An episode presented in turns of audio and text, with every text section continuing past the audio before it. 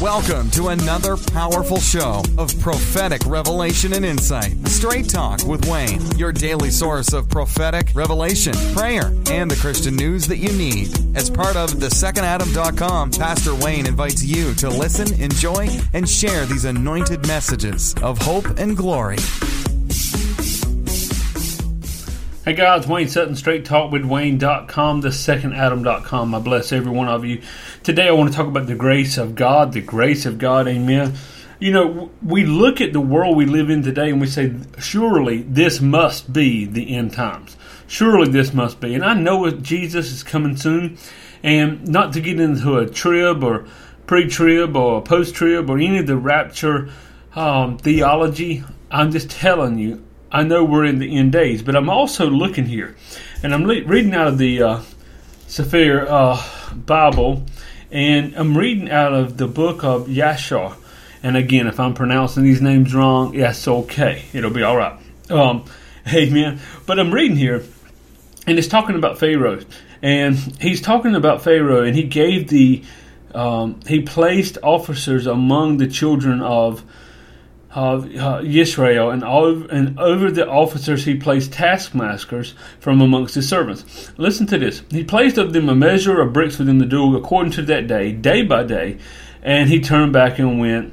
And at that time, the taskmasters of Pharaoh ordered the officers of the children of Israel according to the command of Pharaoh, saying, Thus says Pharaoh, Do your work each day and finish your task, and observe the daily measure of bricks. Diminish not anything. And it shall come to pass that if you're deficient in your daily bricks, I will put your children in the stead. Listen, if you can't do enough work, then I will take your children from you, and I will place them in the walls. I will literally killing the children, taking the children, and their firstborn. Their it doesn't say the firstborn, but their children. So imagine this: husband and wife have a child they are not able to make enough bricks for Pharaoh. They're not enough. So he comes and takes the children and places them into the into the wall. And the taskmaster did so in the days as Pharaoh had ordered them. When any deficiency was found in the children's of Israel's measure of their daily bricks, the taskmasters of Pharaoh would go to the women of the children, take the infants of the children, to the number of bricks deficient. They would take them by force from their mothers' laps and place them in the building while their fathers and mothers were crying over them and weeping when they heard the weeping voices of their infants in the wall of the building. Guys, can you imagine? Can you imagine? Look, we're not talking about a make believe movie. We're talking real life. Can you imagine being that mother and that father, the child that you love so much, literally being in the wall, dying, dying because you couldn't produce? Wow.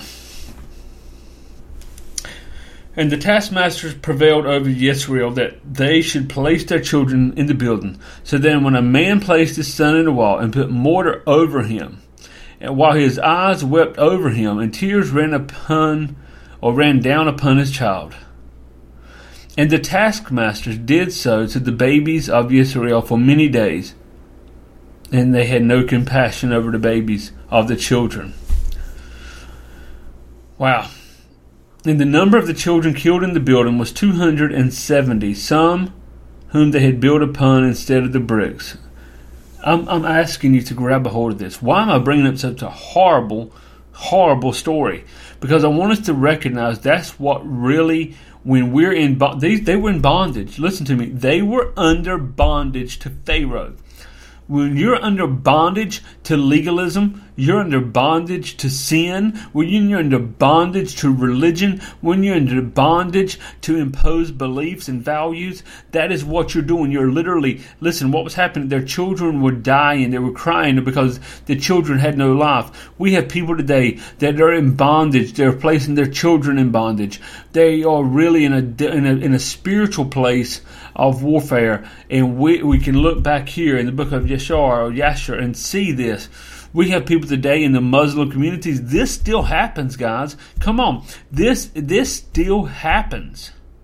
I've got an article coming out this morning. If you haven't read it yet, it says all Muslims will bow down to Jesus. Oh, it'll probably upset a few. I love this article. I didn't write it, but I just commend the author of it. But as I'm reading through this and I see what bondage is, what religion is, what fear is, I'm so thankful Amen. I'm so thankful that we have a God who has delivered, that we have a God who has set us free, that we have a God that we can say, Lord, I trust you. Lord, I love you. And we know that God is for us and not against us. Amen.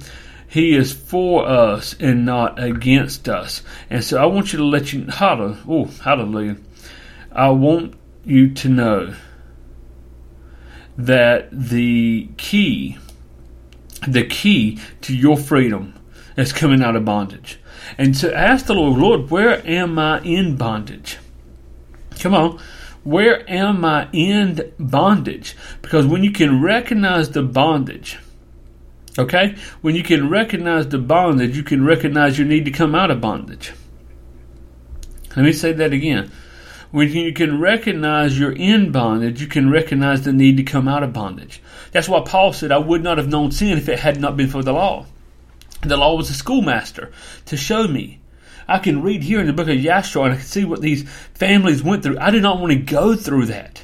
I don't want to go through that. I want to be free. I want, I want my children to be free. And so I call upon the name of the Lord and I celebrate my freedom.